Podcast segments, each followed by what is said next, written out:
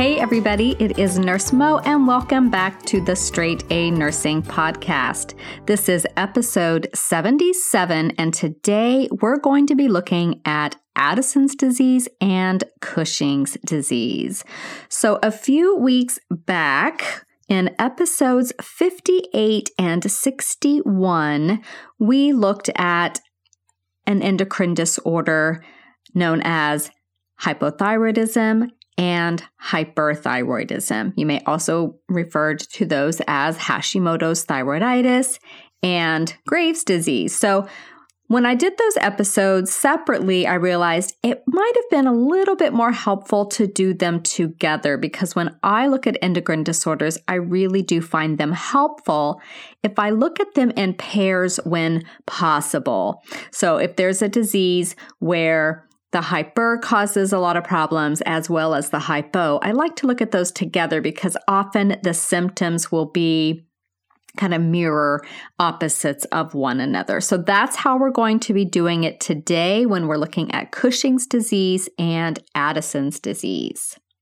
And before we get into that, I wanted to do a quick listener shout out to Coaster Girl 199 who wrote this lovely review on the Apple Podcasts app saying, I love the Straight A Nursing podcast because it really is life saving. From literally giving me the knowledge to help save my future patients to saving me and my sanity through nursing school. I enjoy the variety of topics of both clinical episodes as well as personal well being episodes and study tips. Really, this podcast is just one part of the wonderful straight A nursing community the book Nursing School Thrive Guide, this podcast, the nursing planners, and even the Facebook group provide help and support through multiple avenues. If you are in nursing school and haven't joined the Facebook group, I highly recommend that as well. NurseMo has created a multifaceted space for nursing students who want to go above and beyond. Thank you. Well, Coaster Girl, I want to say thank you for that very thoughtful and sweet review. And yes, if you guys have not joined the Facebook group, come on over. I am always just so amazed and happy to see the incredible support that the students there provide to one another. It's just absolutely amazing. So head on over to Facebook and search for thriving nursing students. You do have to request to join because I want to just really keep the quality of the group really high. So you have to answer a couple questions and then you'll get approved to be in the group. So come and do that. Okay, so let's get back to our topic. We're going to start with Addison's disease. You may also hear this referred to as adrenal insufficiency. So, in this disorder, the patient is going to suffer from decreased cortisol levels and often decreased aldosterone levels as well. So, remember that cortisol is a steroid hormone you might call it the body's stress hormone. Aldosterone is a steroid as well. Its main role in the body is to maintain salt and water balance as a component of that blood pressure regulation. So, when you think about the two hormones that are really affected in Addison's disease, cortisol and aldosterone, it can really help you think through what signs and symptoms the patient might display and how they could get into trouble if they don't have enough of these in their body. So, there are two types of adrenal insufficiency there's primary adrenal insufficiency and secondary adrenal insufficiency. So, when we say a patient has primary adrenal insufficiency, this is occurring when that cortex of the adrenal gland itself is damaged. So it's not producing adequate hormones. So this can be due to something like an autoimmune disease, which is a really common reason for it to occur. It can happen because of tuberculosis, trauma, bleeding into the adrenal glands. Maybe the patient had to have their adrenal glands removed because they had cancer or they've had a bad infection. So that is primary adrenal insufficiency. Secondary adrenal insufficiency, that's going to be when there's problems with the pituitary gland, which, as you recall, is responsible for making and secreting ACTH. And as you recall, that is an acronym or rather an abbreviation for adrenocorticotropic hormone. Much easier to just say ACTH.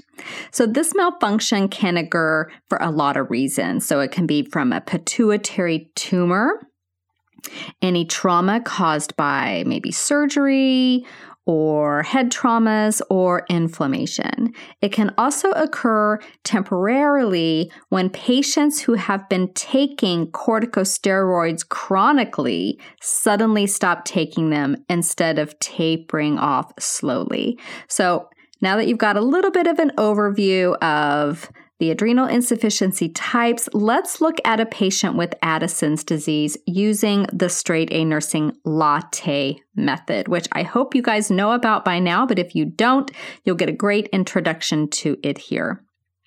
So the L in latte method stands for how will the patient look?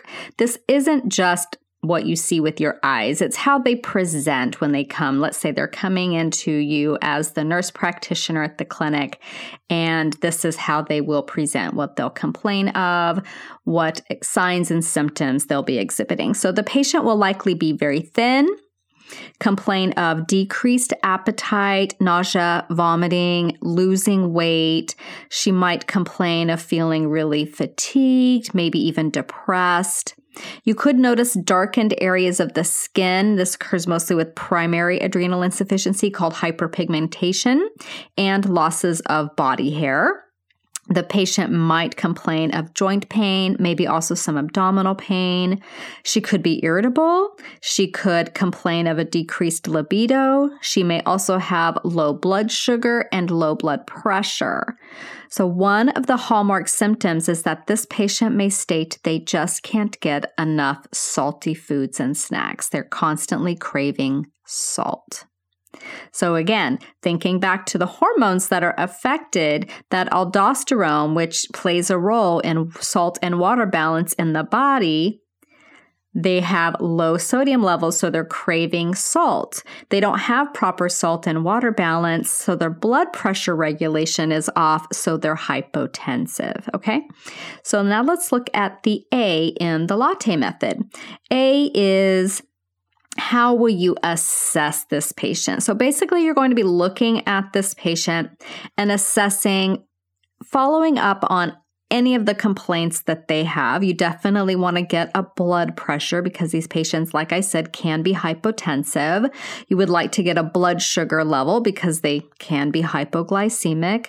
You'll want to assess her level of pain if she's having, you know, joint pain or abdominal pain.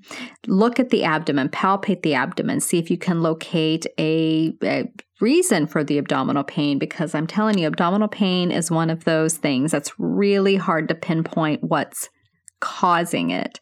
So, a lot of investigation may have to be done there. You want to determine how fatigued she is. Is she depressed? What is her level of depression? all of those types of things. Um, maybe um, looking at her skin and assessing for that hyperpigmentation um, asking her about her dietary habits and things like that, her weight loss, etc.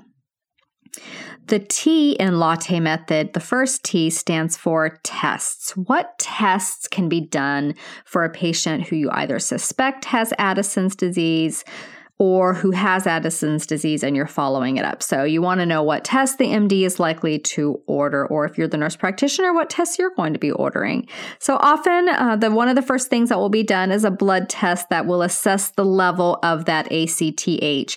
You'll also get chemistries to tell you what the sodium, potassium levels are, what their cortisol level it is, and if they have antibodies associated with that autoimmune Addison's disease in their their blood. Another test is called the ACTH stimulation test. So, in this test, the patient's cortisol level is tested at baseline. And then the patient is given an injection of synthetic ACTH, and the cortisol level is tested again.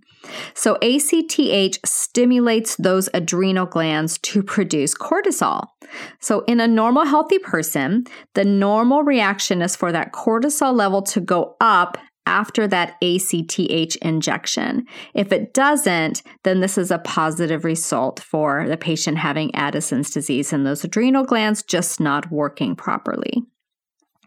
Another test that could be done is called an insulin tolerance test. So, this is kind of a, I would say this is more of a high risky test. Typically, it's only done by endocrinologists, and you'll see why in just a moment. So, in a healthy person with healthy adrenal glands, cortisol is released when the body goes into hypoglycemia. So, in this test, the patient is given insulin to induce hypoglycemia. So you can see why this could be kind of a high risk examination, high risk test. So cortisol levels are checked prior to the patient getting the insulin and again after getting the insulin to see if it caused the body to release extra cortisol. If it does not, this is a sign of Addison's disease. Again, very uh, potentially dangerous, typically only done by endocrinologists, and it would be avoided in people who have very low baseline cortisol, as that hypoglycemia could trigger them going into what's called an Addisonian crisis, which is a seriously bad complication of Addison's disease, which we'll talk about more in just a moment. Another test could be a fasting blood glucose test to just assess to see if they are hypoglycemic. So, another test is the CRH stimulation test. So, to understand this test, you have to really remember the hormone pathway of what triggers what. So, the corticotropin releasing hormone, CRH, is what triggers that pituitary gland to secrete ACTH. So, corticotropin releasing hormone triggers the pituitary gland to secrete ACTH, which is the hormone that makes those adrenal glands secrete cortisol. So, in this test, you're going to check cortisol level and then inject the patient with synthetic corticotropin releasing hormone. Then we recheck the cortisol level about every 30 minutes to see if it goes up. So, this test is used to determine if that adrenal insufficiency is primary or secondary. And remember, if it's a pituitary problem, then it's going to be considered secondary. And if it's a problem with the adrenal glands themselves, it will be considered primary adrenal insufficiency. Another test that could be done is a CT scan, which would look at the adrenal glands, assess the size of them, see if there's any inflammation going on, see if they have atrophied and are just not functioning because they have basically shriveled up and they're no longer viable. Also, an MRI to assess the pituitary gland if secondary adrenal insufficiency is suspected. So, the second T in latte is what treatments will be provided to the patient. So, patients with adrenal insufficiency basically need hormone replacement therapy. So, this includes hydrocortisone, methylprednisolone, dexamethasone, prednisone. These are all considered replacements for cortisol. Uh, fludrocortisone acetate is taken to replace aldosterone if the patient has deficiencies in that as well. I would say probably the most common would be prednisone um, that patients take, you know, chronically as an outpatient. And then the E in latte is how do you educate the patient and the family? So, the first thing you want to make sure is that your patient doesn't become hyponatremic. So, that can occur because of that aldosterone insufficiency. So, you will want to teach them that they need to eat a fair amount of salt. This will help balance out their salt water in their body and keep their blood pressure stabilized. They need to especially pay attention to their salt intake when it's hot out, they're sweating a lot, they're exercising, or if they're losing a lot of sodium because they're having bouts of diarrhea. So they really need to pay attention and eat a fair amount of salt. And that's because of the aldosterone insufficiency. The patient should also be instructed to carry a medical alert card, bracelet, something to let first responders or other people know that they have this very serious condition that can be fatal if untreated. The patient should be advised to always have plenty of their medication on hand, as running out would be extremely, extremely harmful for them. So they need to plan ahead and make sure that they don't ever run out of their medication. They also need to carry an emergency kit that contains a steroid injection. And it's very important that they know how to use it. Equally, maybe even more important that others know how to use it because the patient may be so sick that they are unconscious and someone else will need to administer that injection. The patient may need to increase their medication dosage, so you need to make sure that they understand when and how. And that would be during times of stress, like when they're ill, when they're going through a crisis of some kind, have suffered an injury, or maybe they're running a marathon or something. So they may need to increase their medication dosage during times of high stress. And then we want the patient to understand the signs of adrenal crisis. Maybe you've also heard it referred to as Addisonian crisis. So, this happens when the body's demand for cortisol basically just exceeds its supply of cortisol. It's completely depleted. So, again, this is, can occur during times of stress, injury, illness, physical exertion, infection, any of those things that would cause the body to use up its stress hormone. So, this is a life threatening condition that results in severe hypotension, severe hypoglycemia, and hyperkalemia. Some of the signs would be nausea and vomiting, abdominal pain, confusion. Maybe they have chills, a fever, their blood pressure is really low, they're very weak, they're dizzy, they could have a headache, they could even be fainting, having syncopal episodes, and tachycardia. So, if they experience these symptoms, they are to seek emergent medical care right now. And if they carry that emergency kit with that dexamethasone, that steroid injection in it, they really need to understand that this would be a time to use it and that their family members understand that as well. Okay, so that's Addison's disease, which is insufficiency of hormone. Now we'll look at Cushing's disease, which is about having an excess of cortisol hormone. So you may also hear it called hypercortisolism for that reason.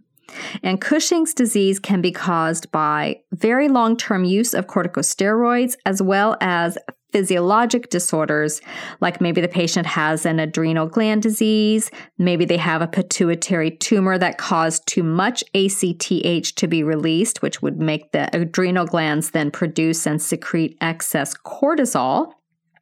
Some patients have tumors that secrete ACTH, and note that these tumors are often found um, elsewhere in the body, like the lungs, the pancreas, the thyroid, the thymus. We call this ectopic ACTH syndrome when this occurs. And then they may have something called familial Cushing syndrome, which causes tumors to develop on the adrenal glands themselves. So you can have tumors on the adrenal glands, or you can have these ectopic tumors secreting ACTH from like the lungs or the thyroid gland. So, if Cushing's disease is not treated, it can lead to a lot of problems for your patients, more like the chronic problems, whereas the Addison's disease, if left untreated, can cause that severe crisis. Cushing's problems tend to be a little bit more on the chronic side. So that would be infections that just don't heal, type 2 diabetes, hypertension, and bone loss. So we're going to go through Cushing's disease using the latte method as well. So you can really see how these two opposing conditions compare one with the other. So, how will the patient with Cushing's disease look? So, the patient with Cushing's disease is probably going to be carrying excess weight in their trunk, yet have thin arms and legs. There's the fat redistribution in these patients. They may have a rounded face, also called a moon face, and a fat pad at the base of their neck, which is often referred to as a buffalo hump. So, their cheeks could be red, they probably have thin skin that bruises easily and heals very slowly. Again, that's another reason those chronic infections can occur. The patient could likely also have hypertension, type 2 diabetes mellitus as well. You could notice stretch marks at the abdomen and the breasts. Also, patients with Cushing's disease often state that they are feeling very weak, feeling very fatigued, they're depressed, they have joint pain, they've got headaches, maybe they're having uh, like a brain fog, cognitive difficulties. Women could have irregular periods and excess body hair, while men will often complain of erectile dysfunction and decreased libido.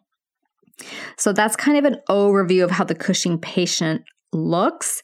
Um, the key takeaways are that the excess weight in the trunk with the thin arms and legs, that rounded face, the buffalo hump, the thin skin that bruises easily, and um, the type 2 diabetes and the high blood pressure. Those are probably the things. Oh, and the, the excess body hair. Those are probably like the key things that you'll see on your exams, but just kind of pay attention to the whole picture as well.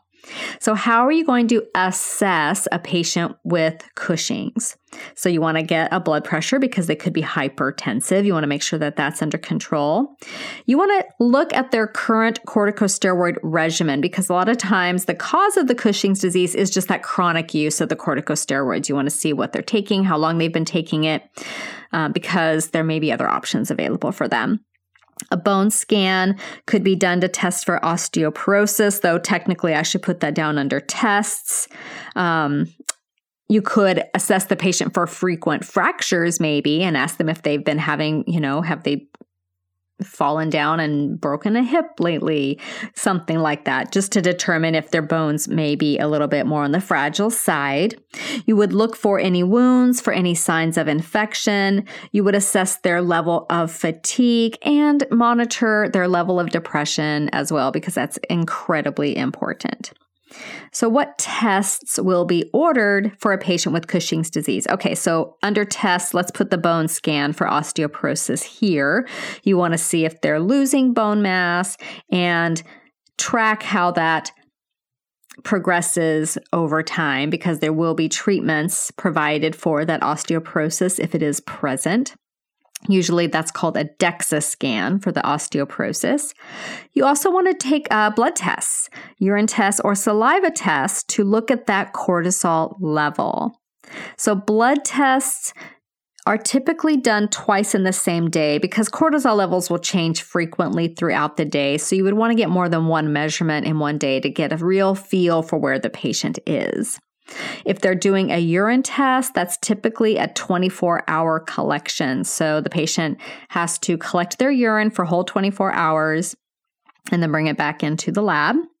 And then the saliva test is done at night. This is typically when cortisol levels are at their lowest, kind of like 11 ish to midnight ish. So if the level is high during that time period when it should be on its lower side, this is a sign that the patient probably has some Cushing's. You would also want to check their blood glucose level because that hyperglycemia is so common. And then CT or MRI can assess the adrenal glands in the pituitary, just like we did with the Addison's disease. And then there's a test called scintigraphy. It's used to identify ACTH secreting tumors. So those are those tumors that are located either not on the adrenals or the pituitary gland. Like I said, it could be lungs, uh, thymus, thyroid. There were a few others. This test involves an imaging study conducted after the patient's given an injection of a radioactive substance. So then the cameras can really see where that radioactive substance collects at the tumor site and identify where that tumor is located because they can be difficult to find. A petrosal sinus test will measure levels of ACTH from the petrosal sinuses and these are these are veins that drain the pituitary gland itself. And then we compare that level against blood taken farther away from a vein like in the arm for instance. And we want to compare the levels of ACTH between those two. Another test is called a high dose dexamethasone suppression test. So the patient is injected with high dose of dexamethasone, which is a steroid, and this usually suppresses ACTH production by pituitary tumors. If the levels do not decrease, it is suspected that the root cause of that tumor is not associated with the pituitary gland itself. So, a lot of different tests for the Cushing's disease. Like I said, the most common reason is going to be because they've chronically been taking corticosteroids. But if they haven't, there's a lot of investigation that needs to occur. So, those are the things that you can anticipate being ordered for your patient. And then, what treatments will be given? This is the second T in the latte acronym. How do we treat this patient? So, because so many patients with Cushing syndrome have it because of their corticosteroid use, that first treatment could be uh, seeing if their regimen can be uh, decreased or replaced with some other medication. So, if the patient's been taking long term steroids, they absolutely cannot stop taking them abruptly. If they do that, they could go into an Addisonian crisis. So they need to taper slowly so that the body can adjust and get used to doing those hormone pathways on its own without that excess cortisol being added to the picture. There are several medications that control cortisol production at the adrenal gland level. And there's a combination drug for people who have both Cushing's and type 2 diabetes. And the, I'm going to mess, mispronounce it, but it's mifepristone. Mifepristone? Eh, something like that. So you just know that that is available. It's a drug for people who have Cushing's and type 2 diabetes. And then one of the newest medications on the market is called Signifor, that's the brand name, and I chose to say the brand name because I'm going to mess up the generic. I'll try pasireotide. And this drug targets the pituitary tumor when surgery does not either fix it or is not an option for the patient. So, a few different medication treatments available there. If the patient has an ACTH secreting tumor, maybe surgery can take care of that. They may need radiation on top of that as well. After this tumor is removed, the patient may need to take corticosteroids as the body adjusts and returns back to that normal adrenal function. And then, if all else fails, the patient may need to undergo a bilateral adrenalectomy, basically removing the adrenal glands. And this is going to now cause the patient to be completely deficient in cortisol, and now they have Addison's disease and they will be dependent on replacement for the remainder of their life. So, the E in latte is education. How will you educate the patient and the family? So, you want to teach the patient that um, they may need to take medication for life. They need to understand that what if their root cause is treated, their symptoms can resolve, but it may take two months, it may take a year, it may take a while, and they will probably be taking medication during this time. Cushing's is going to also put the patient at risk for bone loss, like we talked about. So they need to be instructed to do whatever they can, lifestyle modifications to preserve bone, which would be uh, weight bearing exercise. Water aerobics is an excellent opportunity to do weight bearing exercise that is also very safe and less injury prone than, say, like you know, doing heavy squats at the gym and getting adequate calcium. This would be maybe calcium supplement and calcium through their diet. And then, if the patient has hirsutism, which is that excess body hair, options for this include creams, there's chemical hair removals, there's bleaching, there's waxing, there's electrolysis, there's laser hair removal. There's a lot of different options for people who have the hirsutism, and it's more troubling for the for the ladies. Um, the men may or may not feel the need to go through all of uh, the hair removal options, but the ladies most likely will want to explore those. And then general education about the management of type 2 diabetes. If they have it, they need to be, you know, checking their blood sugars, know how to manage their insulin dosage, uh, know their dietary modifications, their lifestyle modifications, all of the things that come with type 2 diabetes. And then home remedies for the joint pain that often accompanies Cushing disease such as gentle exercise and uh, NSAIDs, so those anti inflammatory um, medications like ibuprofen. We don't want to give them more uh, corticosteroids to decrease the inflammation. We want them to maybe not take as many corticosteroids because it's just kind of a cyclical problem. All right, we're going to compare and contrast really quickly because I really like looking at these kinds of conditions one against the other. So, Addison's versus Cushing's. In Addison's, there's too little cortisol. In Cushing's, there's too much cortisol. Also, in Addison's, there's that aldosterone deficiency as well. But just looking at the direct comparisons, Addison's too little cortisol, Cushing's too much. In Addison's, the patient will be thin. In Cushing's, they will have excess adipose tissue at the trunk, upper back, face, but have thin arms and legs. In Addison's, there's a loss of body hair. In Cushing's, there's too much body hair. In Addison's, blood sugars are low. In Cushing's, blood sugars are high. In Addison's disease, the patient is hypotensive. In Cushing's, they're typically hypertensive. So I hope that gives you guys a nice overview of a, an endocrine disorder. I know endocrine disorders can be very tricky and a lot of patients struggle here. So I wanted to just try to make it as simple as possible for you.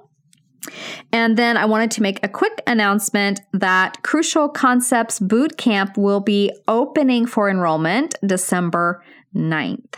So what you can do so you don't forget is you can get on the wait list and I will email you on December 9th and say, hey, the cart's open, come enroll. So if you want to get on that wait list or if you just want to check it out and see what is this Crucial Concepts boot camp that she's talking about, go to my website at straightanursingstudent.com and in the top navigation bar, you'll see boot camp. Click on that. It will take you to a page with all the information and the sign up form if you want to be alerted on December 9th. And I promise that will not add you to a whole bunch of emails. I will send you that one email about the cart opening um, but I won't send you my weekly emails about all the stuff happening on the website and the blog. If you want that, there's another form to sign up for if you want that, that kind of email.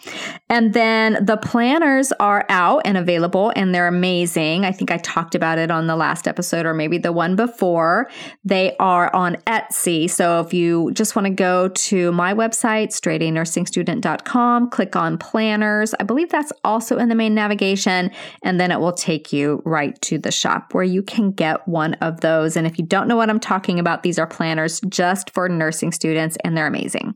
So I hope that helps you guys. Next week, we'll be talking about beta blockers. I know a lot of people have trouble with pharmacology, so we're doing a lot more pharmacology these days. And beta blockers are one of the most common medications that you'll be using in clinicals and see on your exams. So we're going to take kind of a deep dive into what they are, why they work, how they work. It's really interesting. So make sure you check back here next next week for that. Bye for now. This podcast is brought to you by Straight A Nursing.